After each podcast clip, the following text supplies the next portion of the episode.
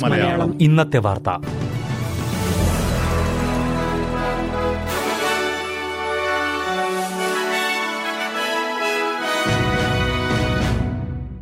നമസ്കാരം.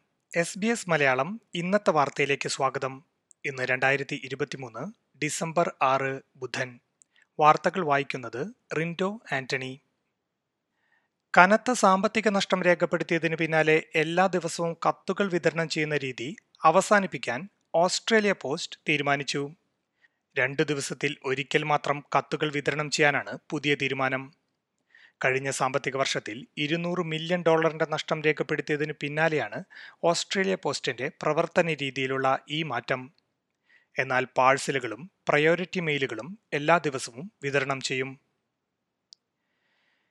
എമർജൻസി വിഭാഗത്തിലെ കാലതാമസം കുറയ്ക്കുന്ന കാര്യം പരിശോധിക്കാൻ പ്രത്യേക സമിതിയെ രൂപീകരിക്കുമെന്ന് ന്യൂ സൗത്ത് വെയിൽസ് സർക്കാർ പറഞ്ഞു. എമർജൻസി വിഭാഗത്തിൽ എത്തുന്നവരിൽ പകുതിയിലേറെ പേർക്കും നാല് മണിക്കൂറിനുള്ളിൽ ചികിത്സ ലഭിക്കുന്നുവെന്നാണ് New South Wales Bureau of Health ഇൻഫർമേഷനിൽ നിന്നുള്ള ഏറ്റവും പുതിയ റിപ്പോർട്ട്. ഇത് മുൻ വർഷങ്ങളെ അപേക്ഷിച്ച് കുറഞ്ഞ സമയമാണ്. രോഗികൾ കൂടി വരുന്ന സാഹചര്യത്തിൽ ആരോഗ്യ മേഖലയിലുള്ളവരുടെ മേൽ സമ്മർദ്ദം വർദ്ധിക്കുന്നതിനാലാണ് പുതിയ സമിതിയെ രൂപീകരിക്കുന്നതെന്ന് ആരോഗ്യമന്ത്രി റയാൻ പാർക്ക് പറഞ്ഞു.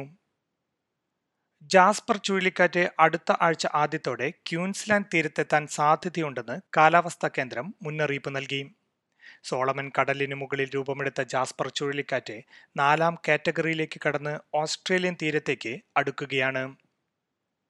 ഓസ്ട്രേലിയൻ വേനലിലെ ആദ്യത്തെ ചുഴലിക്കാറ്റായ ജാസ്പർ എൽനിനോ പ്രതിഭാസത്തിന്റെ ഭാഗമാണെന്നാണ് കരുതപ്പെടുന്നത്.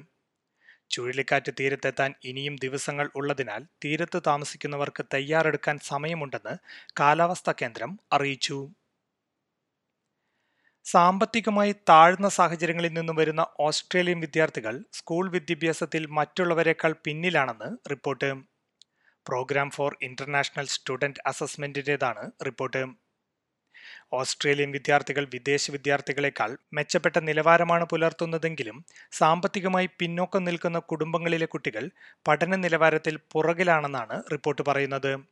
കണക്ക് ശാസ്ത്രം എന്നീ വിഷയങ്ങളിൽ കുട്ടികളുടെ പ്രകടനം ശരാശരിയേക്കാൾ ഉയർന്നതാണെന്നും എന്നാൽ പ്രാദേശിക വിദൂര പ്രദേശങ്ങളിൽ നിന്നുള്ള വിദ്യാർത്ഥികൾക്ക് മെച്ചപ്പെട്ട പ്രകടനം കാഴ്ചവെക്കാനാകുന്നില്ലെന്നും റിപ്പോർട്ട് വിലയിരുത്തി. ഓസ്ട്രേലിയൻ വിദ്യാഭ്യാസം നല്ലതാണെന്നും ഇനിയും മെച്ചപ്പെടുത്താൻ സാധ്യതകളുണ്ടെന്നുമാണ് സമീപകാല നേപ്ലാൻ ഫലങ്ങൾ കാണിക്കുന്നതെന്ന് വിദ്യാഭ്യാസ മന്ത്രി ജേസൺ ക്ലെയർ പറഞ്ഞു. ജീവിത ചെലവ് ഉയരുന്നത് ഓസ്ട്രേലിയക്കാരുടെ മാനസികാരോഗ്യത്തെ ബാധിക്കുന്നതായി റിപ്പോർട്ട്. സൂയിസൈഡ് പ്രിവെൻഷൻ ഓസ്ട്രേലിയ നടത്തിയ പഠനങ്ങളിൽ പറയുന്നത് ജീവിത ചെലവ് ഉയരുന്നത് നല്ലൊരു വിഭാഗം ഓസ്ട്രേലിയക്കാരുടെയും മാനസികാരോഗ്യത്തെ പ്രതികൂലമായി ബാധിച്ചു എന്നാണ്. ശരാശരി വരുമാനമുള്ള മധ്യവയസ്കരിൽ മറ്റുള്ളവരെക്കാൾ കടബാധ്യത കൂടി വരുന്നതായും റിപ്പോർട്ട് പറയുന്നു. ഡിസംബറിൽ അവസാനിക്കുന്ന പാദത്തിൽ അൻപത് ശതമാനത്തിലേറെ ഓസ്ട്രേലിയക്കാരും ജീവിത ചെലവ് കൂടിയതുകൊണ്ടുള്ള ഉയർന്ന മാനസിക സമ്മർദ്ദം അനുഭവിക്കുന്നു എന്നാണ് റിപ്പോർട്ടിൽ പറയുന്നത്.